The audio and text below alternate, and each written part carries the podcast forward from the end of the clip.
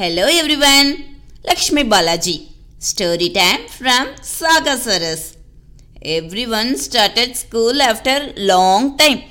How are you feeling? Is it good? How was your first day at school? Here is our friend named Rani.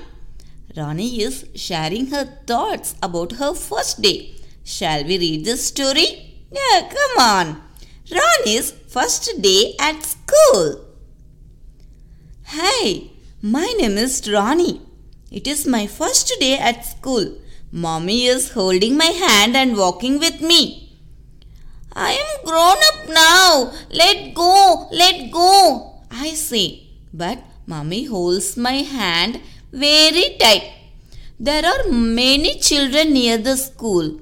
They came by bus, they came by car, they came by rickshaw, they cycle, they walk like me. We reach the gate. Mummy lets go of my hand. She stays at the gate. I have to go inside alone.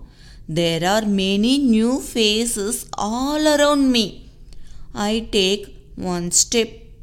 I take another step. I look back. Mummy gets smaller as I walk away. Will she disappear? I run back to her. I don't feel so grown up now. I hold her hand. Don't go away, I say to Mummy. Everyone is inside now. I am the only one outside.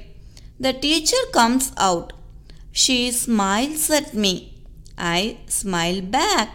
Mummy says, Rani, I will be here when you come out. I let go of her hand. She waves to me. I run inside. Mummy will be there after school. Hmm. So, kids, how was your first day at school? How did you feel? Please do share with me. Okay, I will see you again with some other story. Until then, bye bye.